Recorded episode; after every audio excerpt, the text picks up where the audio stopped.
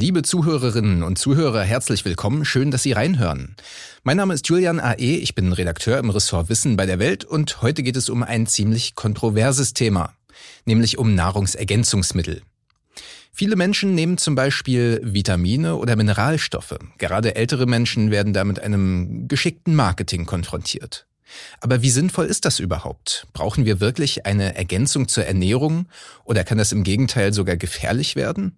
Darüber rede ich gleich mit einem absoluten Experten für Ernährungsmedizin. Außerdem widmen wir uns einer Verschwörung, genauer gesagt der Fluorid-Verschwörung, die besagt, dass wir uns täglich mit Zahnpasta und Kochsalz vergiften. Aha. 10 Minuten Alltagswissen. Ein Podcast von Welt. Unser Gast ist heute Professor Martin Smollig. Er ist Leiter der Arbeitsgruppe Pharmakonutrition am Institut für Ernährungsmedizin des Universitätsklinikums Schleswig-Holstein. Das heißt, er erforscht die medizinische Wirkung von Lebensmittelinhaltsstoffen, funktionellen Lebensmitteln und Nahrungsergänzungsmitteln. Außerdem betreibt er die Webseite ernährungsmedizin.blog. Herzlich willkommen, Herr Smollig. Ja, vielen Dank für die Einladung.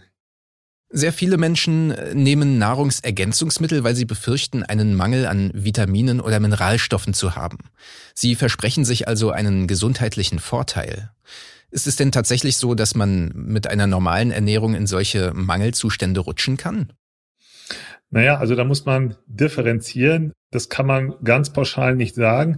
Beide Extreme sind falsch. Also wenn man sagt, wenn man sich normal so ernährt in Deutschland, dann hat man definitiv nie einen Nährstoffmangel. Das stimmt nicht. Es ist aber so, dass man fast alles von diesen Defiziten eigentlich durch eine optimierte normale Ernährung ausgleichen könnte. Also wenn man sich optimal ernährt, braucht man keine Nahrungsergänzungsmittel.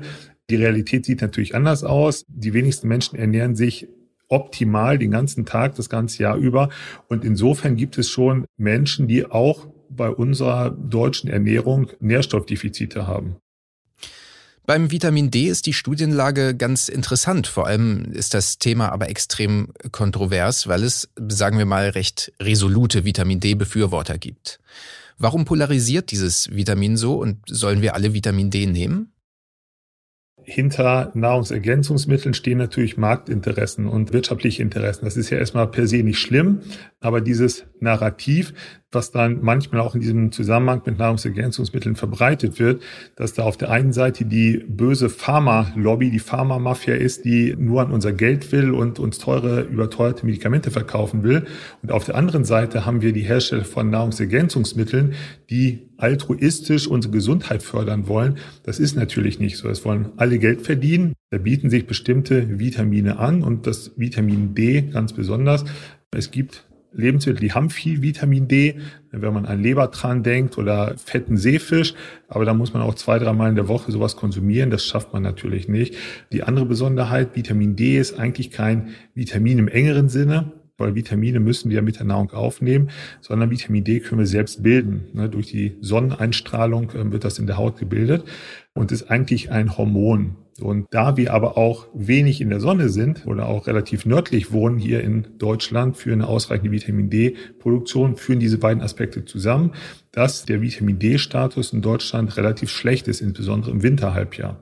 Das bietet sich dann, wie gesagt, sehr viel Marketing an. Man kann dafür ganz viel ja, erzählen, dass da bestimmte Krankheiten geheilt werden oder vorgebeugt werden. Das ist natürlich nicht durch Evidenz irgendwie wissenschaftlich belegt. Aber was klar ist, viele Menschen sind nicht optimal mit Vitamin D versorgt. Und deshalb Ihre Frage, also sollen wir alle Vitamin D nehmen?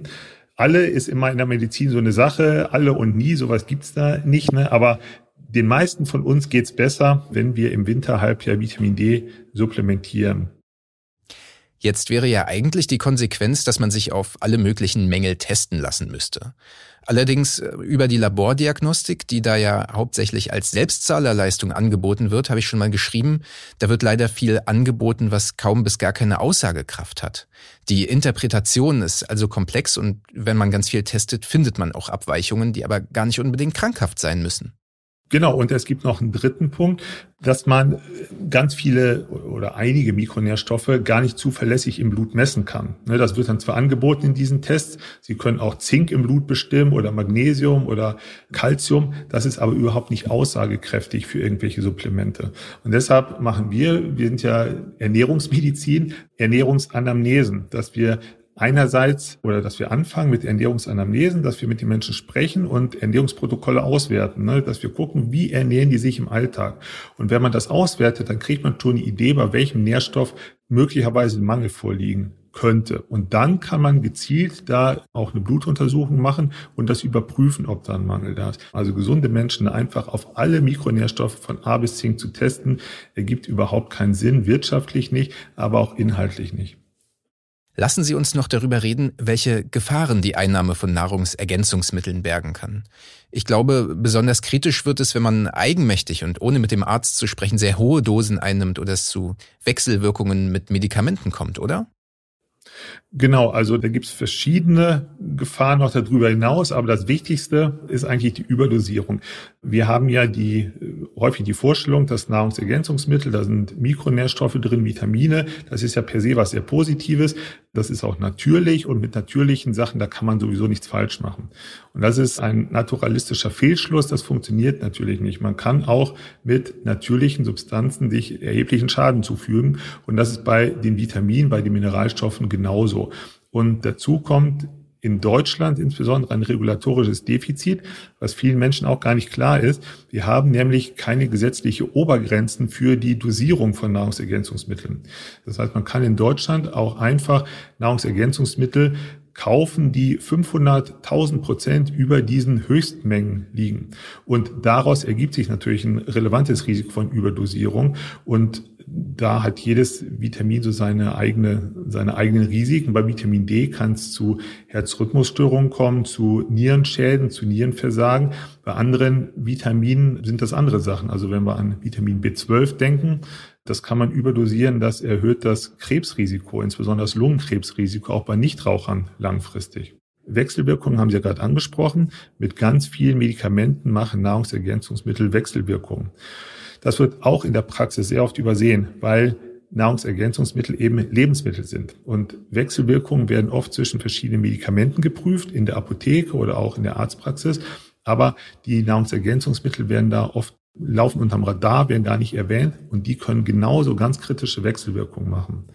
Und der letzte Bereich so der Gefahren bei Nahrungsergänzungsmitteln ist, dass manchmal auch durch die Einnahme von Nahrungsergänzungsmitteln eine wirklich wirksame Therapie verhindert werden würde. Es gibt immer wieder interessante Argumentationen von Menschen, die Nahrungsergänzungsmittel bewerben. Ich möchte mal ein Beispiel aufgreifen. Gemüse hat heute viel weniger Vitamine, weil die Böden so ausgelaugt sind und die Pflanzen nicht genug Nährstoffe bekommen. Ist da was dran? Das höre ich natürlich auch immer wieder und das ist sehr interessant, dass das immer wieder auftaucht. Das wird aber auch bewusst gestreut. Das ist wissenschaftlich, agrarwissenschaftlich, ernährungswissenschaftlich sehr, sehr gut untersucht seit Jahrzehnten. Das ist völliger Quatsch. Also es gibt Untersuchungen des Nährstoffgehaltes im deutschen Gemüse und Obst, habe ich selber hier liegen, aus den 20er, 30er, 40er Jahren. Da sieht man, dass die Gehalte im Vergleich zu dem, was heute da ist, das wird nämlich regelmäßig gemonitort, jedes Jahr in Deutschland, gibt es überhaupt keinen Unterschied. Häufig werden ja Experten, die sich kritisch zu Nahrungsergänzungsmitteln einlassen, bezichtigt, Interessenkonflikte zu haben. Sie haben jetzt also die einmalige Möglichkeit, Beichte abzulegen. Wie viel bezahlt Ihnen die Pharmaindustrie? Tja, leider nichts, weil das ist der Punkt, den ich auch am Anfang angesprochen habe. Das wird gerne so suggeriert, dass das alles eine Verschwörung ist. Das ist definitiv nicht so, wenn man sich die Daten anguckt. Man kann das eigentlich durch zwei Argumente ganz gut widerlegen. Bei vielen Nahrungsergänzungsmitteln wird ja gesagt, ja, das sind hochwirksame Sachen, aber das wird alles von der Pharmalobby unterdrückt. Es ist relativ gut möglich, mit einem neuen Präparat, wenn ich ein Nahrungsergänzungsmittel habe, was gegen Arthrose wirksam sein soll, irgendwelche Hagebuttenschalen, da kann ich eine klinische Studie machen. Und da wird ja immer gesagt, das kostet eine Milliarde Euro. Das stimmt nicht. Man kann hier mit deutschen Unis kann man Pilotstudie machen mit 20, 30 Probanden. Die einen kriegen das Nahrungsergänzungsmittel, die anderen kriegen eine Placebo-Kapsel und dann untersucht man das ein paar Wochen. Das ist problemlos möglich und damit könnte man jeden Zweifel über eine Wirksamkeit von Nahrungsergänzungsmitteln sofort ausräumen. Und der andere Punkt bei den Interessenskonflikten, der mich dann auch immer ärgert, ist, dass das gerade von Menschen erzählt wird, die ja Marketing für Nahrungsergänzungsmittel machen.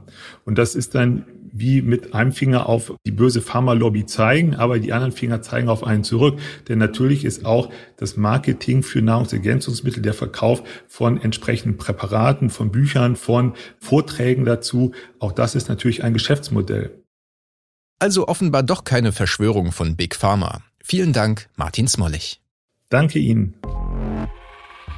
Stimmt das wirklich? Mythos oder Wahrheit? Vielen ist es beim Blick auf die Zahnpastatube oder manche Sorten Speisesalz vielleicht schon aufgefallen. Sie enthalten in der Regel Fluorid. Schon seit vielen Jahrzehnten ranken sich Verschwörungstheorien um Fluoride. Sie sollen krank und dumm machen, dem Wasser zugesetzt werden, um uns gefügig zu machen, oder sie sollen unsere spirituellen Fähigkeiten zerstören, was auch immer man darunter verstehen will. Bevor Missverständnisse entstehen, Fluoride sind Salze des hochgiftigen und extrem reaktiven chemischen Elements Fluor haben aber vollkommen andere Eigenschaften, so wie Natriumchlorid, unser Kochsalz, auch nicht viel mit giftigem Chlorgas zu tun hat. Schon in den 30er Jahren fand man heraus, dass dort, wo das Trinkwasser durch geologische Besonderheiten natürlicherweise viel Fluorid enthält, weniger Menschen Karies bekamen. Zu viel ist allerdings schädlich und kann zu weißen Flecken auf den Zähnen oder im Extremfall sogar zu Knochenschäden führen. Das kann aber bei den sehr, sehr kleinen Mengen in Zahnpasta oder Salz nicht passieren.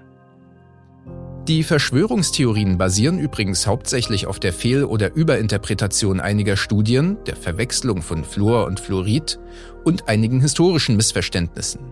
Das alles hat sich über die Jahre verselbstständigt und ziemlich absurde Theorien hervorgebracht. Das bringt Zahnärzten Kummer und Herstellern von fluoridfreier Zahnpasta ein gutes Geschäft. Also, fleißig Zähne putzen, aber mit dem anständigen Stoff. Und das war's auch schon für heute, aber wir hören uns natürlich bald wieder.